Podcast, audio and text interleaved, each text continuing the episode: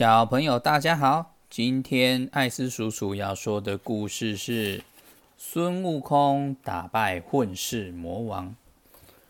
话说啊，这个孙悟空为了学习法术，拜了菩提祖师为师父之后，学了72变，还有学了筋斗云。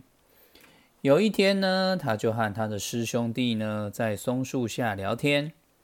他的师兄弟们问说，悟空啊，你所学的法术已经到了什么程度呢？悟空得意洋洋地说，已经登峰造极了。他的师兄弟们说，我们才不相信呢。孙悟空信心满满地说，不相信你可以随便出个题目考我哦。师兄弟们就说，有本事就变成一棵松树瞧瞧。孙悟空说，简单。马上念了一段咒语，摇身一变，果然就变成松树了。大家兴高采烈的拍手叫好，太棒了，再一次，再一次。没想到啊，这时候菩提祖师出现了。他跟大家说，修身养性的地方怎么可以这样大声乱叫呢？要知道，修道人的口一开，精神就会分散，舌头一动就容易招惹灾祸。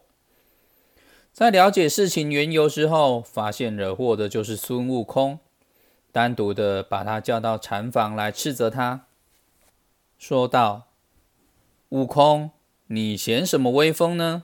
把师父的话当成耳边风吗？惭愧的孙悟空低下头来说，师父，请您原谅。师父说道，现在原谅不原谅已经不重要了，你这样一卖弄啊，势必引起其他师兄弟的记恨，下山去吧，我再也不能留你在身边了。不管孙悟空怎么苦苦哀求，师父只说，走吧，从哪里来就回哪里去。孙悟空了解怎么样也不能打动师父的心之后，只好拜别下山，说道，师父，您待我恩重如山，我走了。行了跪拜之礼，就驾起筋斗云，回到离开数十年的花果山了。生性乐观的孙悟空很快就忘记师父的感伤，想到回到家乡可以见到这些猴子猴孙老朋友们，心中充满了喜悦。一到了花果山，就说，孩子们，你们的大王回来啦！一下子呢，从草丛里、树林里蹦出了许多大大小小的猴子们，围到孙悟空的身边来说道，大王，大王，真的是大王啊，您可回来了。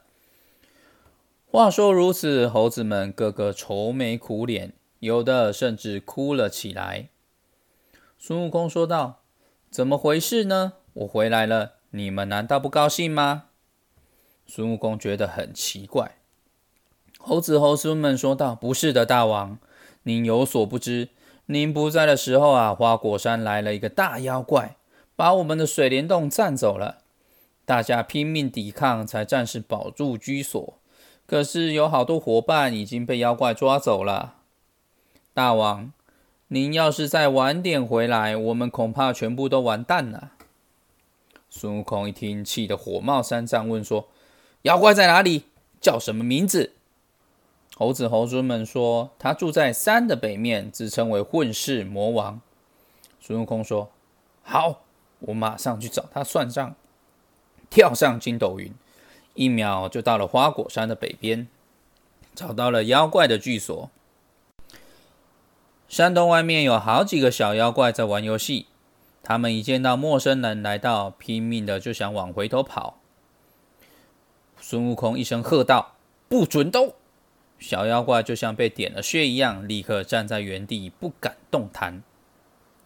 孙悟空接着说，快去告诉你们的混世魔王，说我这个花果山水帘洞的美猴王来找他算账了，如果他出来跟我老孙磕3个响头，我就饶他不死，还不快去！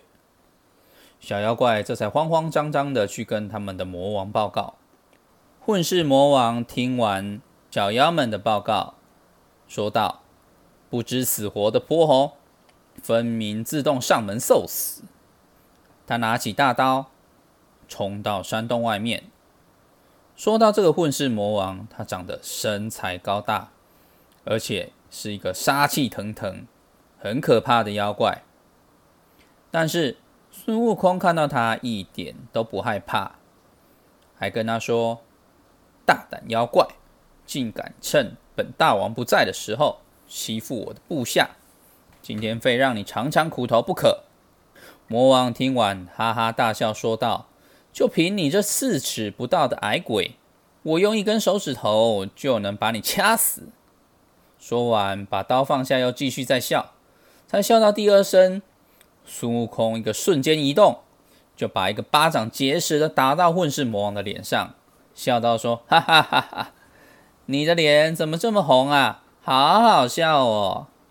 孙悟空捧着肚子笑个不停，这可把这个混世魔王气得暴跳如雷了，直接往孙悟空冲了过去，仿佛就要把他吞下去一样的。但是孙悟空灵活的跳开，魔王扑了个空，而且更加生气，像发疯似的一样到处乱撞。孙悟空一下子往前跳，一下子往后跳，大妖怪根本打不到他，而且还吃了孙悟空好几个重拳呢。大妖怪忍无可忍，举起大刀往孙悟空的头上砍了过去。没想到孙悟空侧身一闪，从头上拔了一撮毛，吹了口气，瞬间变出了300多只活蹦乱跳的小猴子，把魔王团团围住，有的抓他的手，有的抓他的腿，有的抓他的头发，有的戳他的眼睛，有的捏他，有的咬他。魔王难过的在地上求饶：“饶了我吧，饶了我吧！”孙悟空很轻松的就打败了混世魔王，而且从他手上救回了他的部下们，但是还是非常的愤愤难平，于是就放了一把火，把魔王的巢穴烧成了个平地，最后告诉大家：“猴子猴孙们，把眼睛闭起来，让我带你们回水帘洞去吧。”只见孙悟空口中念念有词，不久就刮起一阵大风，等猴子们睁开眼睛，他们已经回到水帘洞了。守在水帘洞的猴子们见到孙悟空凯旋归来，都忍不住大声欢呼：“万岁万岁，天下最了不起的美猴王，万万岁！”小朋友，你有没有觉得孙悟空的法术很厉害呢？拔撮头发一吹，就有300个小猴子的分身替他对抗敌人。在投资理财的世界中，我们虽然没有办法用法术创造出分身替我们工作赚钱，但是我们可以透过买进股票替我们赚钱哦。什么是股票呢？记不记得艾斯叔叔第2集故事中有提到可以打败通膨怪兽的复利魔法师啊？股票就是可以替你实现复利的投资工具之一哦。那么什么是股票呢？股票就是公司的所有权，简单说就是如果你买进了公司的股票，你就会成为公司的股东。成为了公司的股东，如果公司赚了钱，公司就会发钱给股东哦。举个例子来说，假设有一间玩具公司发行了10张股票来代表他们公司的全部所有权。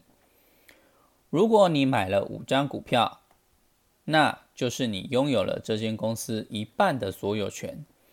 那么公司如果赚了钱，就有1半是属于你的哦。如果公司今年赚了10块钱，那就有5块钱是属于股东的。如果今年公司赚了100块，那就有50块钱是属于股东的哦。所以买进股票是不是就好像你有赚钱的分身了呢？小朋友，你可以想象看看，你有一张股票，就好比拥有一个小分身替你工作赚钱。如果你有300张股票，那就好像拥有300个小复利魔法师在替你对抗通膨怪兽哦，是不是很棒呢？所以艾斯叔叔希望小朋友平常们就可以养成储蓄的习惯，有存了钱才可以请爸爸妈妈买进好公司的股票，替你们制造赚钱的小分身哦。今天艾斯叔叔的理财故事就说到这里咯，谢谢大家的收听。